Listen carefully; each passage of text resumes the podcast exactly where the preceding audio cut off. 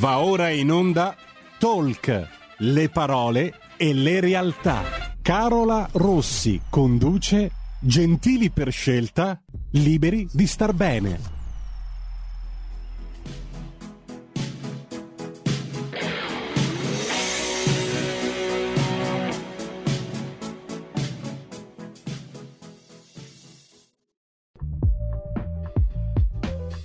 Speciale 20 per te.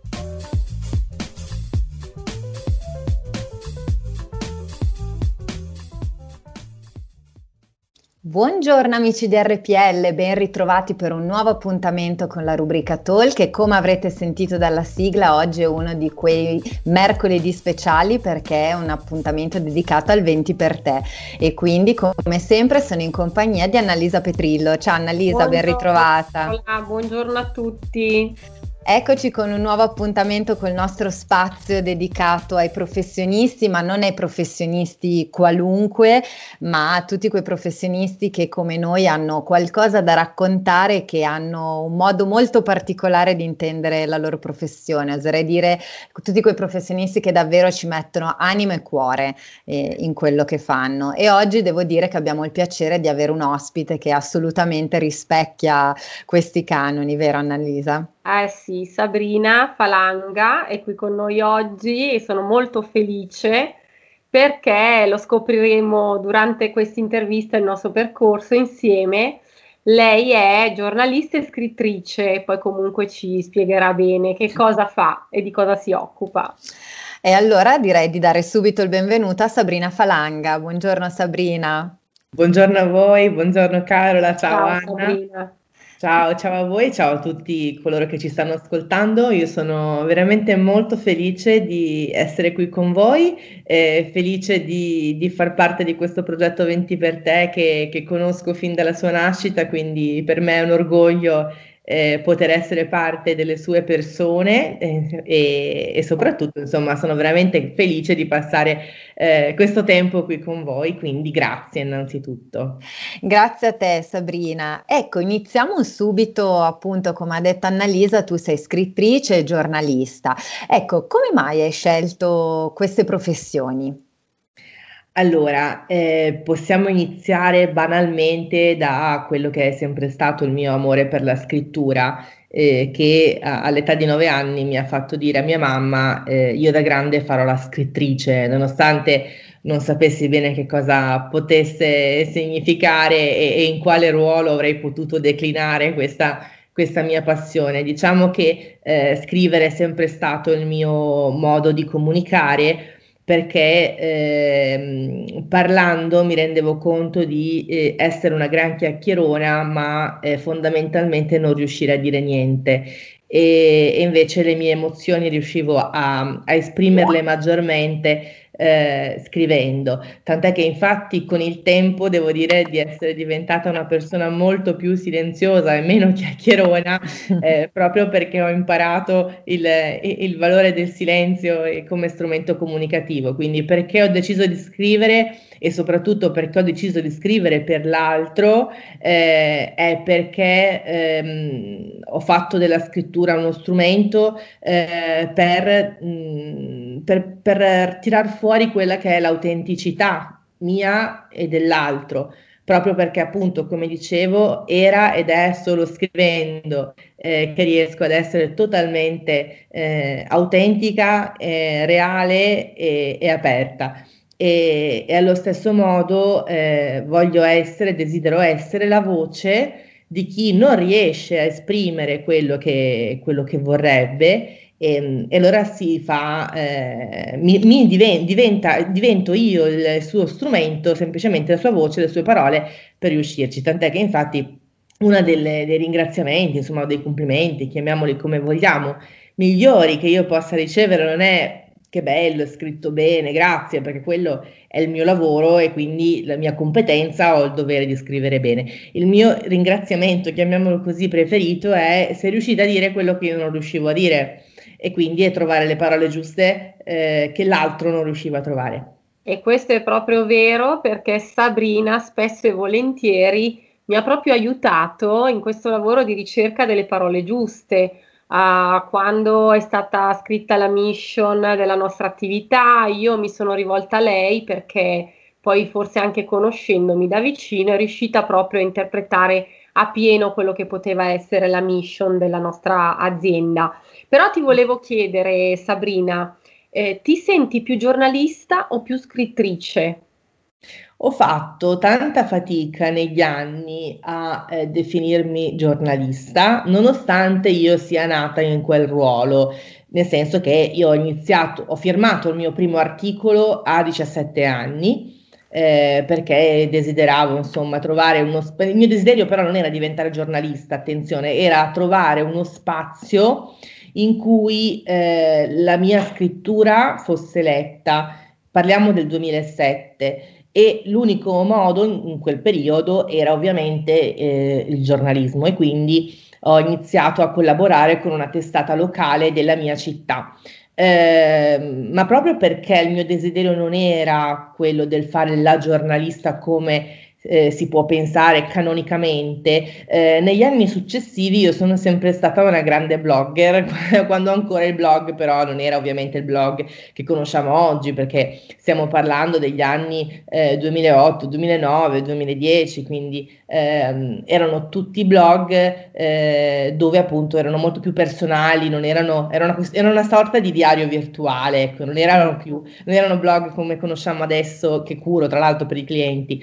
Eh, ehm, anche eh, in tutti questi anni eh, durante i quali ho comunque continuato a lavorare per i giornali, tant'è che adesso li produco anche, però e continuo a collaborare con i giornali, ho sempre avuto una tipologia di scrittura anche su di essi eh, diversa eh, non ho mai firmato gli scoop, non ho mai firmato la cronaca nera, eh, ho sempre seguito eh, tutti i servizi che ehm, prevedevano una tipologia di scrittura molto più narrativa, quindi dall'intervista all'approfondimento, eh, all'inchiesta, tant'è che infatti io sono sempre stata molto più vicina al mondo dei magazine piuttosto che dei quotidiani dove ovviamente ci sono eh, tipologie di articoli diversi. Quindi per rispondere alla tua domanda, eh, mi sono sempre sentita molto più scrittrice, ma semplicemente perché scrivo. e, mm. quindi, e poi la scrittura l'ho declinata in, in tanti modi, quindi da, da, quello che è il giornalismo a quello che è il blogging, a quello che è insomma la scrittura più, più classica, però assolutamente scrittrice. Mm. Ottimo. Ecco Sabrina, c'è stato un momento magari nella tua vita professionale durante il quale la tua carriera ha avuto una svolta particolare o semplicemente ha vissuto un cambiamento? Allora sì, come dicevo prima, eh, io ho iniziato a, a, a, scrivere, non ho iniziato a scrivere, ho iniziato a scrivere per essere letta, diciamo così, eh, a 17 anni, però dai 17 agli anni successivi ho fatto veramente una miriade di lavori infinita anche mentre facevo l'università. Eh, tutti i lavori che non c'entravano niente in realtà con, con il giornalismo perché ho insegnato, ho, ho fatto veramente tantissimi lavori. Eh, nonostante ciò, però, non, le mie collaborazioni con i giornali continuavano, quindi non ho mai smesso. Eh, la mia, eh, la mia svolta è arrivata quando ho deciso che la scrittura sarebbe stata il mio unico lavoro e non il mio eh, supporto agli altri lavori. L'ultimo lavoro che ho fatto è stato lavorare per una delle più grandi case editrici d'Italia. Eh, però per loro non scrivevo, eh, ero responsabile eh, di detta vendita. Eh, quello è stato l'ultimo lavoro, dopodiché ho deciso che la scrittura sarebbe, stato, sarebbe stata il mio unico lavoro, perché ho deciso, eh, ho fatto, mi è stato utile ehm, fare un grande lavoro su me stessa, sul perché volevo fare quello, tant'è che infatti oggi io quello che racconto degli altri è perché fanno quello che fanno. Sabrina, e, parlaci un pochino di Incalce Magazine. Sì, e infatti mi... Del tuo magazine, molto, si lega molto infatti a quello che stavo dicendo. Io eh, sono direttore editoriale di questa testata che editiamo con eh, la nostra casa editrice. Eh, è una testata che eh, ha il focus sull'imprenditoria e sulla professione, racconta quindi di mondi imprenditoriali, mondi professionali attraverso eh, le persone che ovviamente formano l'imprenditoria eh, da che punto di vista li raccontiamo? Li raccontiamo appunto dal punto di vista del loro perché, della loro mission, della loro vision, quindi di quello che vogliono eh, realizzare, tant'è che nell'ultimo numero oltretutto abbiamo anche inserito lo spazio ai giovani, quindi eh, i giovani imprenditori che cosa vogliono, come vogliono impattare nel mondo. Quindi così come per me è stato fondamentale capire il perché volevo scrivere, il perché volevo fare questo lavoro, eh, al contempo raccontiamo sulla nostra, sulla nostra testata il perché gli altri insomma fanno quello che fanno perché comunque credo fonda- fortemente che il, la ragione di ogni cosa stia nel suo perché. Mm, bellissimo, tra l'altro Sabrina tu in apertura hai proprio detto che eh, tu aiuti gli altri a trovare le parole giuste. Ecco, questo a parte che mi piace tantissimo come, come concetto e come immagine perché effettivamente può sembrare una cosa magari anche banale, no? se non ci si ferma a riflettere, ma effettivamente riuscire a dire eh, la, la, parola giusta o la parola comunque efficace per trasmettere in maniera corretta un messaggio eh, non è sempre così semplice, soprattutto soprattutto se eh, si pensa a una cosa nostra e quindi al doversi magari raccontare. A volte siamo più bravi a raccontare cosa fanno gli altri o a descrivere situazioni esterne, ma facciamo più fatica a raccontare noi stessi. Ecco, tu per riuscire ad arrivare quindi a questo, ovvero a riuscire a tradurre ed esprimere nel modo migliore eh, le professionalità o le caratteristiche dei tuoi clienti, che cosa cerchi in loro? Eh, che cosa hai bisogno di conoscere di loro? Quali informazioni utili ti servono? Servono per riuscire effettivamente poi a raccontarli al meglio? Allora, innanzitutto vado un attimo velocemente a confermare quanto stavi dicendo, perché tante volte quando mi approccio a un cliente nuovo, ehm, magari è, è, facile che mi mandino via mail un company profile, la descrizione di qualcosa, oppure che mi dicano vai sul sito a vedere cosa facciamo.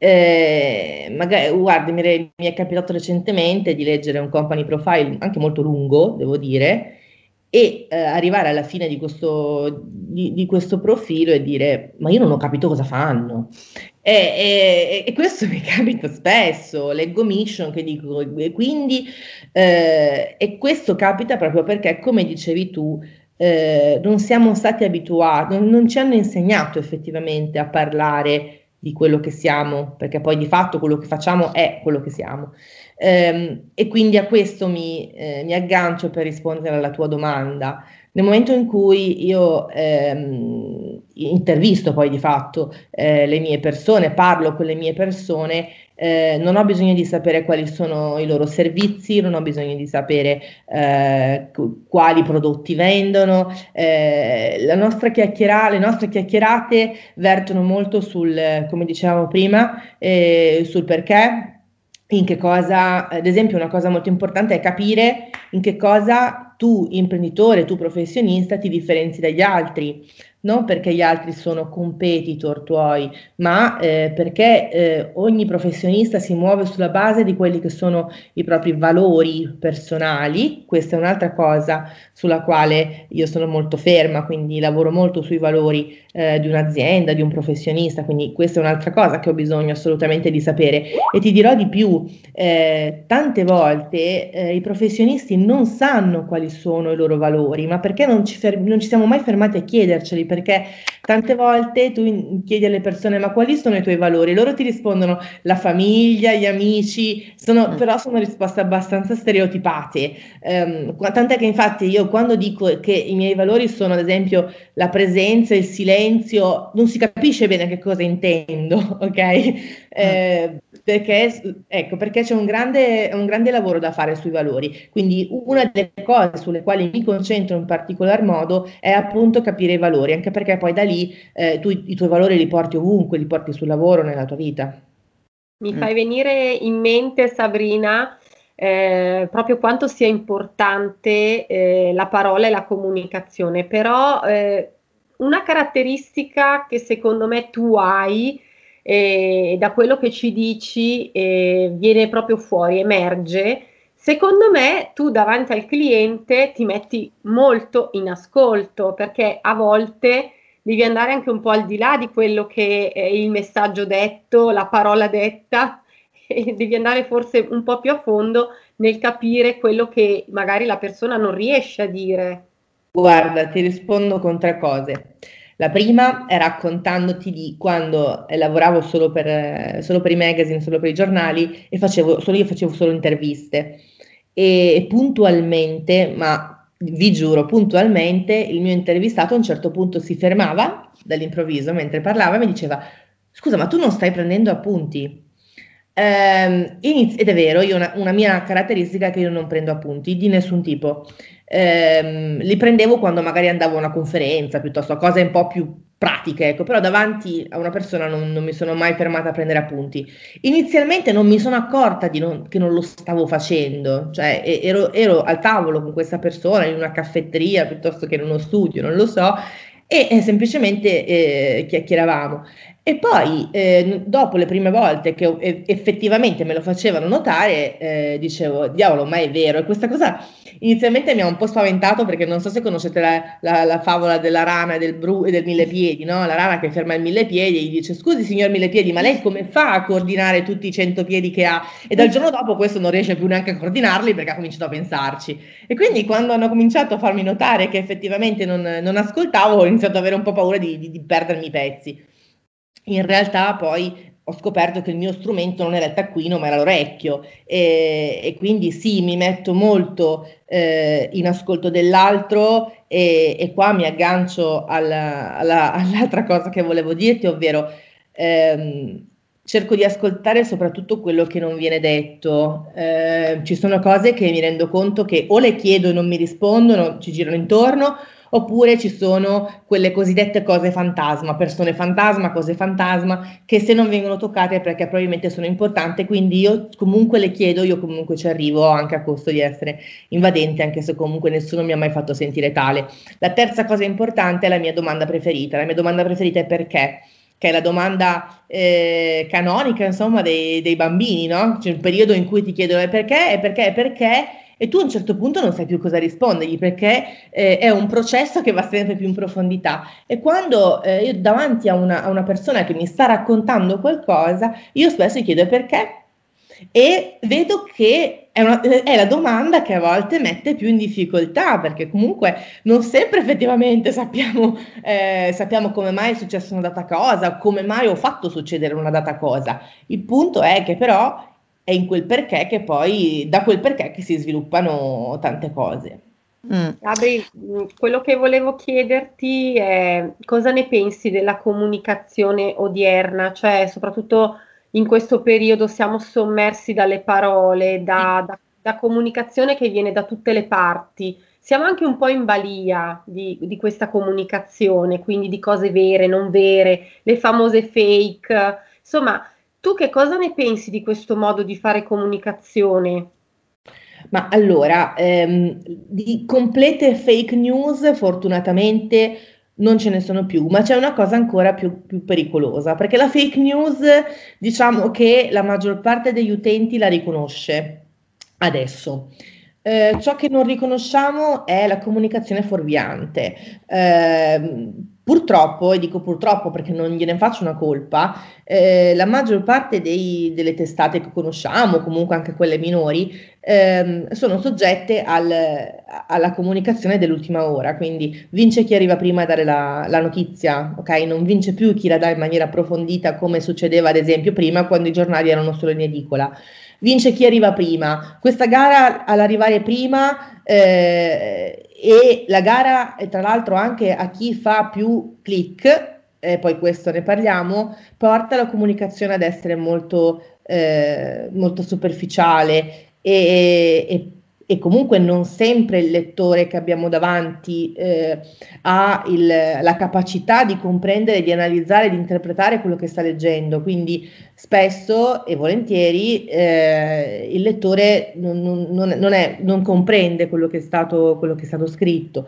Eh, Tant'è che infatti noi come editori, oltretutto siamo usciti adesso, con, cioè adesso da, da, pochissimo, con una nuova testata che si chiama news48.it, è il primo magazine eh, in, online in Italia eh, di giornalismo costruttivo. Si chiama News 48 perché eh, abbiamo voluto superare il, il, 24 che c'è solitamente in tante testate, perché il 24 è le notizie ogni, tutte 24 ore. Noi abbiamo messo 48 perché ci mettiamo paradossalmente anche due giorni a scrivere un articolo, non abbiamo voglia di arrivare primi, ma abbiamo bisogno di arrivare in maniera più approfondita, in maniera costruttiva, eh, in maniera da darti delle risposte, delle soluzioni e una risposta a questa necessità. Non è vero che i lettori non leggono più, eh, è che semplicemente non hanno più niente da leggere. Hm. Sì, è verissimo. E tra l'altro quello che dici mi, mi fa pensare anche al, al, tuo claim, che tra l'altro a me personalmente piace tantissimo, che è ama le parole tue come te stesso. Ecco, mi viene proprio da, da chiederti perché Giustamente, no? per fare un, una domanda che, che, tanto piace a te, perché hai scelto questo claim e che significato racchiude? Perché secondo me si lega molto bene anche alla domanda che ti ha fatto Annalisa circa la comunicazione in generale. Sì, eh, ama le parole tue come te stesso perché eh, non sempre ci rendiamo conto di quanto le parole che utilizziamo eh, piuttosto che scegliere una parola anziché un'altra, eh, parlare o non parlare, perché a volte anche non parlare è una scelta, eh, non ci rendiamo conto di, tu- di quanto tutto questo in realtà ci rappresenti. Quindi avere cura delle cose che si dicono, ma soprattutto avere cura delle cose che non si dicono, quindi scegliere con cura anche le cose da non dire, come diceva Alda Merini, eh, significa avere cura eh, della propria immagine, ok? Immagine proprio personale di quello che eh, all'altro stiamo dicendo che siamo. Quindi ama le parole tue come te stesso, inteso quello, eh, ama eh, quello che comunichi, perché quello che comunichi è ciò che sei. Mm. Importante la parola, ma è importante anche il silenzio. Assolutamente, infatti il silenzio è uno appunto, nella mia scala dei valori c'è il silenzio, perché tante volte, eh, eh, sai, soprattutto nel mio mondo, quello della comunicazione, eh, spesso si parla di cosa va detto, cosa va scritto, cosa va comunicato, ma sono poche le persone che si fermano a dire che cosa non va detto, cosa è meglio non dire e in questo caso il valore del silenzio per me è, è altissimo. Dimostra una grande sensibilità da parte tua. Io credo che anche di tutte le persone che hanno questa capacità di, di scindere un attimino, di saper bilanciare tra parole e silenzi. Esatto. E, e non è facile. È ecco, Sab- Sabrina, prima di salutarci, un, un, consiglio, dei suggerimenti che magari ti sentiresti di dare a, a qualche giovane o qualche ragazzo che magari eh, come te eh, scopre di avere questa passione per la scrittura, ma magari eh, non sa bene eh, come muoversi in questo mondo. Che cosa gli consiglieresti alla luce della tua esperienza?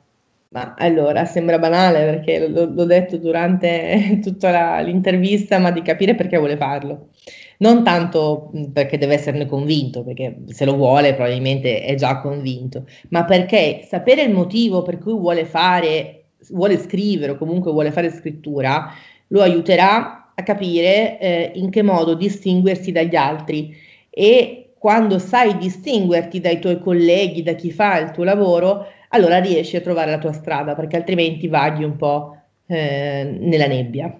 Mm.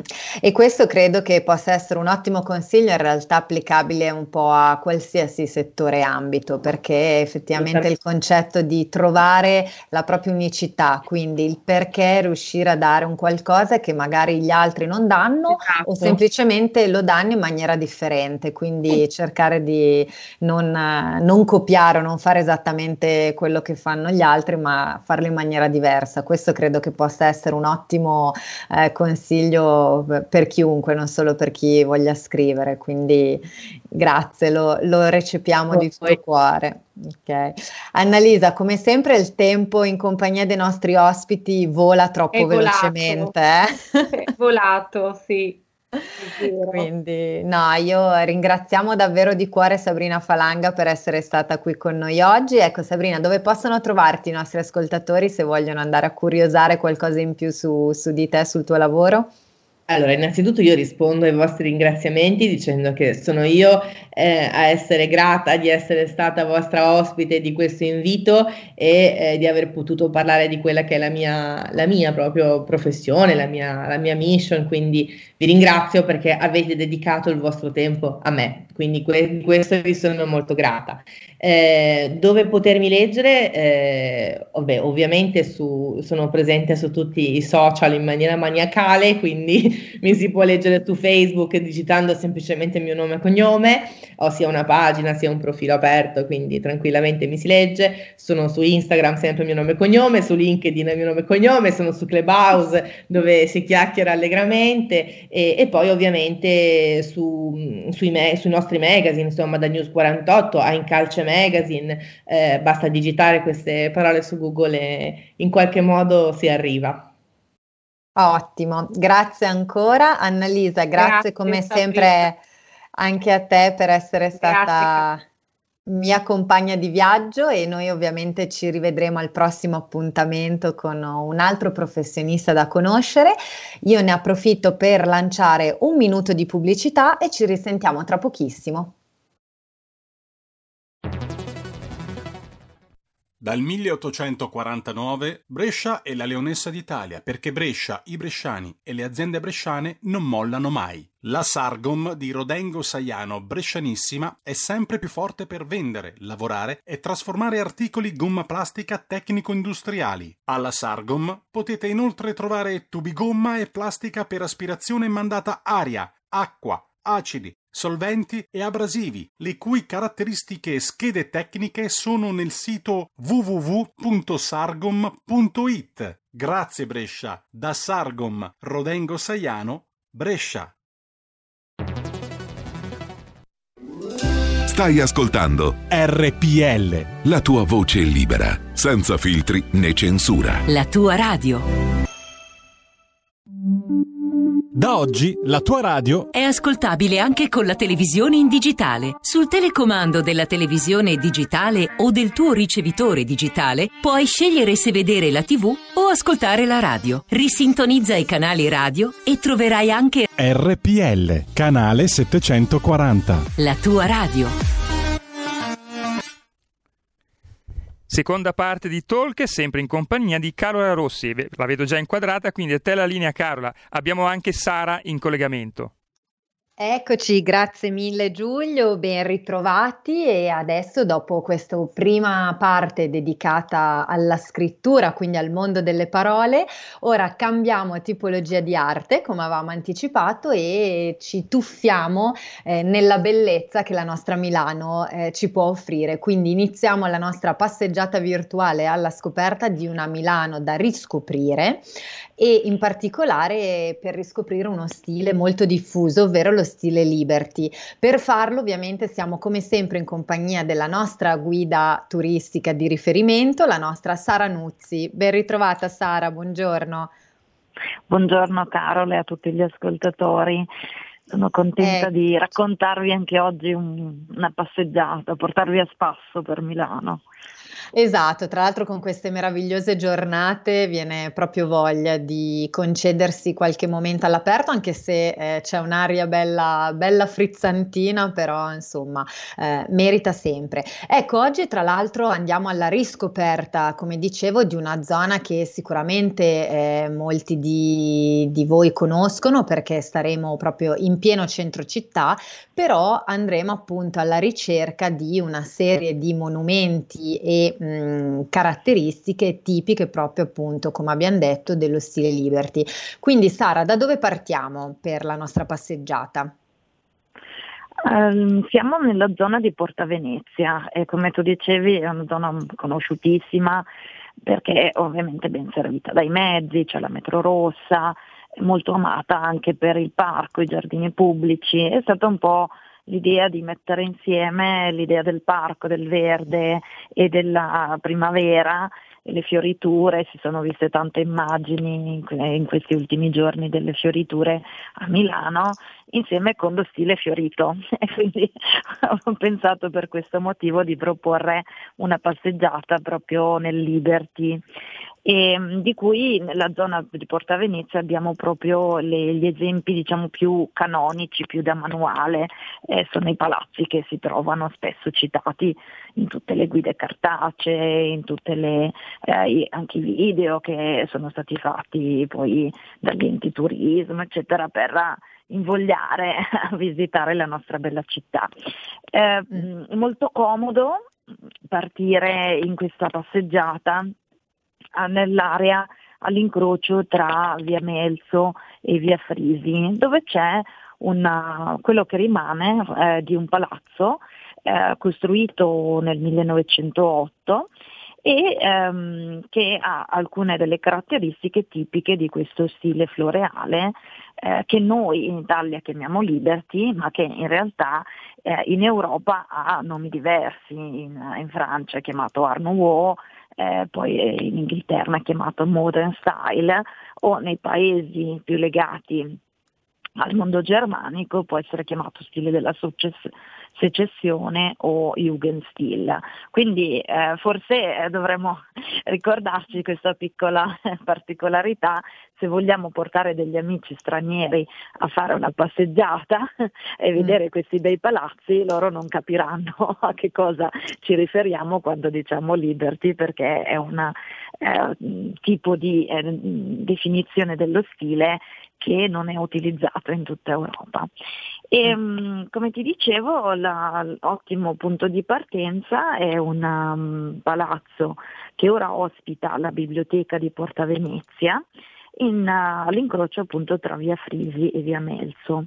È noto anche come uh, ex cinema Dumont ed è molto curioso notare che um, si conserva fondamentalmente la parte dell'ingresso del cinema eh, che già negli anni 30 è stato abbandonato eh, e, mm, e, quindi parte della costruzione è stata poi riutilizzata e adesso viene mh, mm, appunto mh, mm, utilizzata come eh, biblioteca e parte invece è stata trasformata in un autosilo quindi non abbiamo il, la, la costruzione nella sua interezza. E anche questa è una cosa interessante da notare, anche se in maniera negativa, perché noi ci aspetteremmo eh, che un palazzo mh, mm, che noi andiamo a visitare sia un palazzo protetto dalla sovrintendenza e questa però è una cosa che è avvenuta molto recentemente, è stato vincolato infatti solo nel 77. Questo perché il Liberty per molto tempo non è stato considerato uno stile mh, mm, da eh, studiare, da proteggere, anzi era considerato anche un po' uno stile un po' ribaldo, eh, oppure era sentito come qualcosa di diverso da quello che era la corrente o il linguaggio artistico dominante nell'epoca. Parliamo soprattutto della fine 800, inizi 900, quando invece lo stile più diffuso è il cosiddetto stile eclettico, molto legato a tutto ciò che si teorizzava nelle accademie. Per noi a Milano ovviamente l'Accademia di Brera era quella che dettava legge e quindi quello che veniva fatto con, seguendo delle, mm, degli impulsi, delle eh, ispirazioni che venivano da altri contesti, veniva considerato un po' malamente, insomma, visto eh, non di buon occhio. Però questa mm. particolarità era stata sposata dalle nuove classi emergenti, perché la, la cosa che accomuna i grandi edifici che eh, racconteremo oggi è proprio il fatto di essere legati alla nuova borghesia eh, milanese che in vario modo si fa strada nella società e che vuole proprio essere rappresentata da uno stile più europeo e che non abbia più nessun punto di contatto con quello che era il linguaggio precedente. Ed ecco che compaiono queste eh, facciate fiorite, c'è un grande uso ehm, dei ferri battuti, di materiali anche innovativi e l'idea è anche quella di conquistare le novità, della, è il periodo della Belle Époque e quindi mm. non ci stupisce a questo punto che il nostro primo edificio sia un cinema dove godersi la vita e la vita moderna. Mm? Mm, e, e, quindi anche questo viene caratterizzato eh, come um, elemento che deve parlare di questo nuovo modo di decorare eh, la città, un po' risarcendo però quello che si era perduto, perché la zona di cui noi parliamo, soprattutto questa ehm, da cui partiamo, era una zona fuori dalla cinta muraria, eh, le cosiddette mura spagnole della città e per moltissimo tempo era rimasta una zona molto verde e poco costruita. Mm. E quindi ecco che togliendo la parte verde e andando a edificare, gli architetti pensano come di risarcire il, il verde mancante con questi dettagli resi in maniera diversa che però abbiano come riferimento la natura e il rigoglio soprattutto della natura. Le decorazioni sono sempre molto uh, corpose, non sono mai secche nelle loro raffigurazioni. Eh, per chi poi uh, seguendo questa nostra trasmissione andrà a farsi una passeggiata, eh, vedrà che eh, in effetti tutte le eh, piante, i frutti rappresentati sono sempre molto molto rigogliosi, pieni, gonfi, come gonfi d'acqua, perché quella comunque era una zona ricca anche di acque.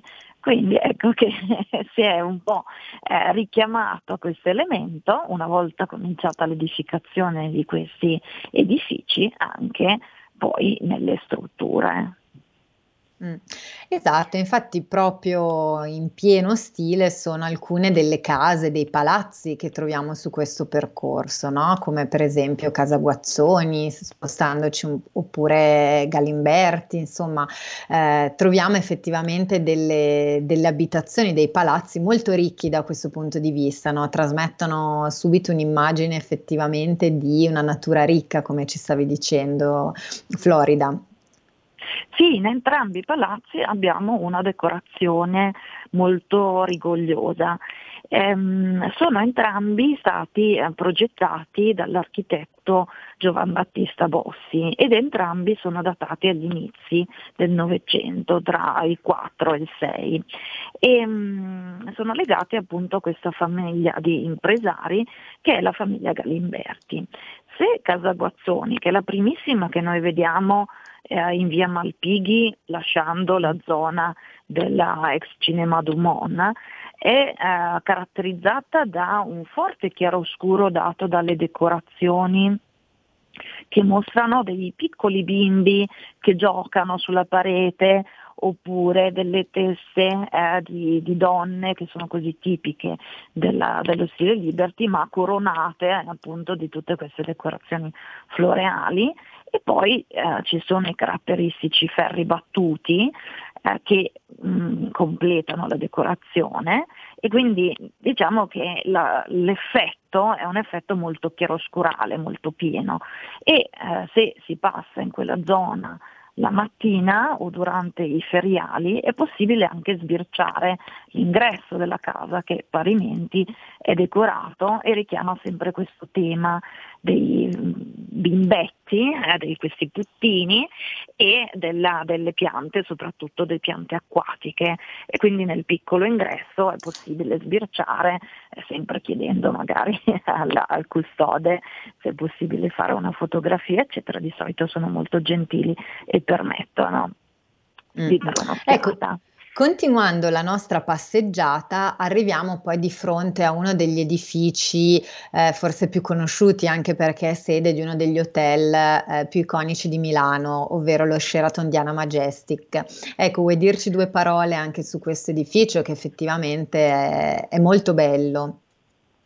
Sì, alla, um, lasciando via Malpighi dopo aver dato sicuramente un'occhiata a casa Galimberti che eh, ripropone lo stesso schema di, um, decorativo con figure femminili e um, alberi e piante rigogliose ma in mattonelle colorate, quindi molto particolare, si arriva appunto allo Sheraton Diana, che è una costruzione molto particolare iniziata alla fine dell'Ottocento e ehm, portata avanti per um, poter utilizzare questa zona che stava pian pianino diventando una zona molto importante appunto per la nuova borghesia.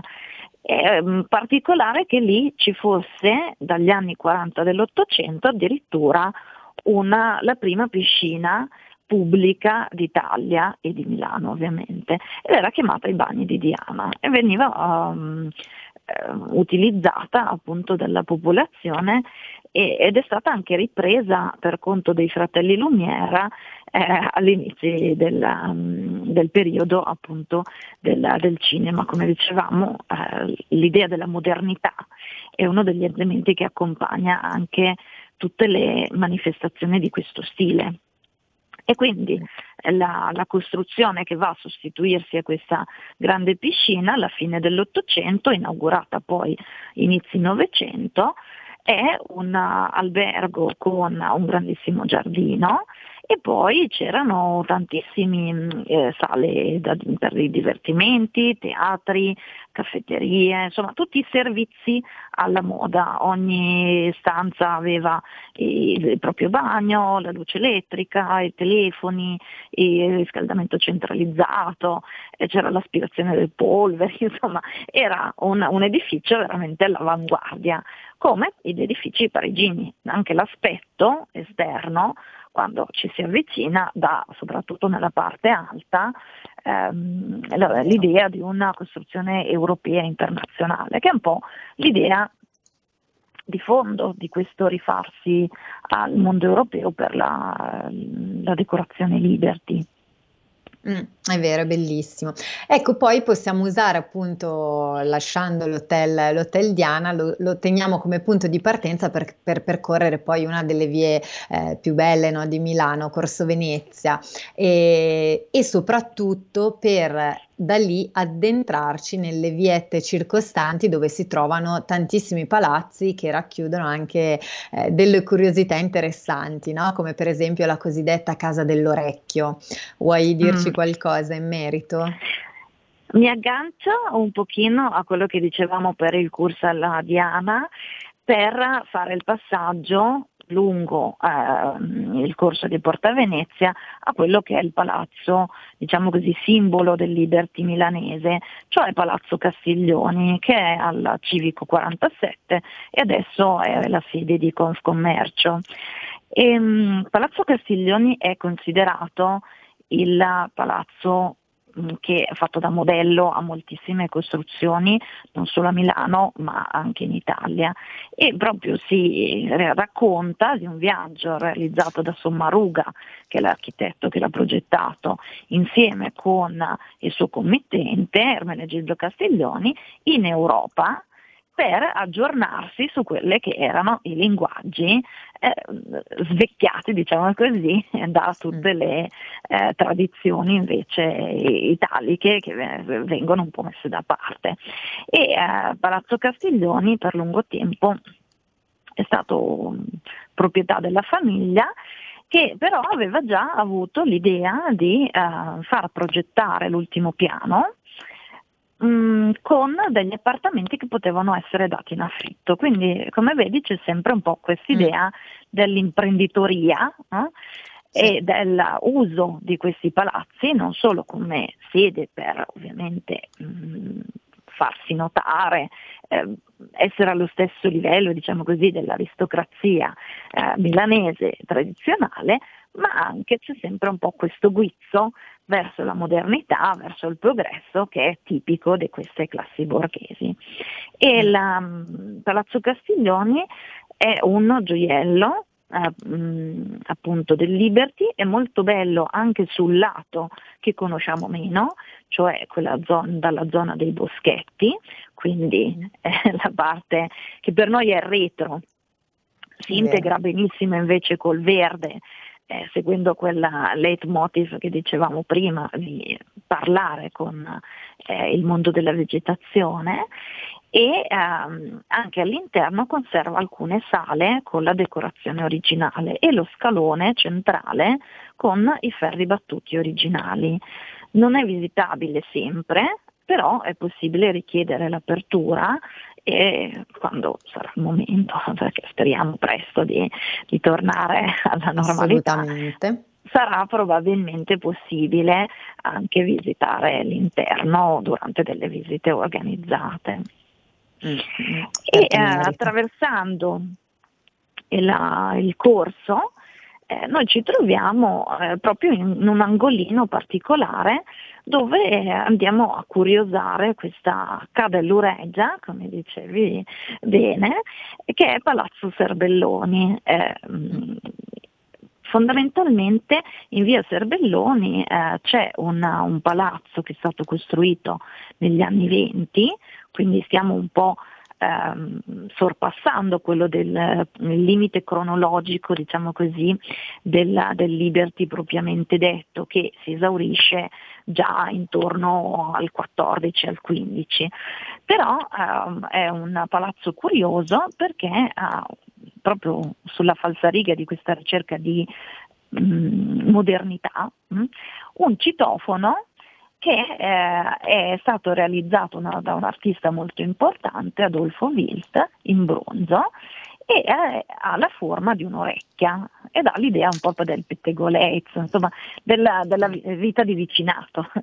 Ed era ovviamente funzionante quando è stato realizzato, ma aveva molto impressionato le persone che passavano di lì e quindi questo è il motivo per cui il, il palazzo era stato ribattezzato appunto ehm, Cadelloreggia, eh, per chi mm. volesse appuntarselo, stiamo parlando del palazzo al numero 1012 di via Serbelloni. Esatto. È un angolino ecco. pieno di curiosità, è quello. Esatto, ma infatti, infatti, come dicevo appunto, soprattutto anche le vie intorno effettivamente offrono tanti spunti per andare a curiosare, come per esempio eh, sempre eh, lì vicino c'è una villa, Villa Invernizzi, che ha dei, degli inquilini, diciamo così, molto particolari. Eh sì, è sicuramente un punto d'attrazione che non si può saltare, perché mm. ehm, la villa che è legata al famoso inventore della, dei formaggi invernizzi, ehm, che adesso è sede di un centro di ricerca eh, che, che, è stato voluto da lui, ospita nel giardino una colonia di fenicotteri e di cui i proprietari si erano innamorati e l'avevano portati in un loro viaggio dall'Africa e questi fenicotteri si sono ben ambientati, vengono nutriti amorevolmente pasciuti dai loro custodi e eh, sono diventati una delle attrazioni della zona, quindi non c'è passeggiata che non preveda una piccola sosta a cercare di rubare qualche scatto dei, dei nostri fenicotteri rosa di, nel giardino di Villa Invernizzi. E quindi è sicuramente una tappa veramente curiosa. È vero, è vero, una tappa immancabile non solo per gli, i turisti stranieri, ma anche per, per noi italiani. Anche io tutte le volte che eh, capito da quelle parti butto, butto, dentro la testa perché effettivamente è sempre piacevole. Ecco, ci, ci stiamo avvicinando, ci stiamo avviando diciamo verso la conclusione del nostro, del nostro giro. Ovviamente eh, non possiamo approfondire tutte le, le, bellezze sul percorso, ma eh, abbiamo diciamo, fatto una selezione di quelle eh, più curiose o che effettivamente eh, meritano mm, un'attenzione particolare cosa che vale effettivamente per Casa Berri Meregalli che troviamo in via Cappuccio, eh, sì. quali, che tra l'altro sono più di una come casa. Ecco, vuoi fare un accenno su queste abitazioni? Eh, sì, nella zona eh, appunto tra via Serbelloni e via Cappuccio e via Mozart è una zona densa di edifici con eh, più o meno eh, mh, spiccati elementi liberty.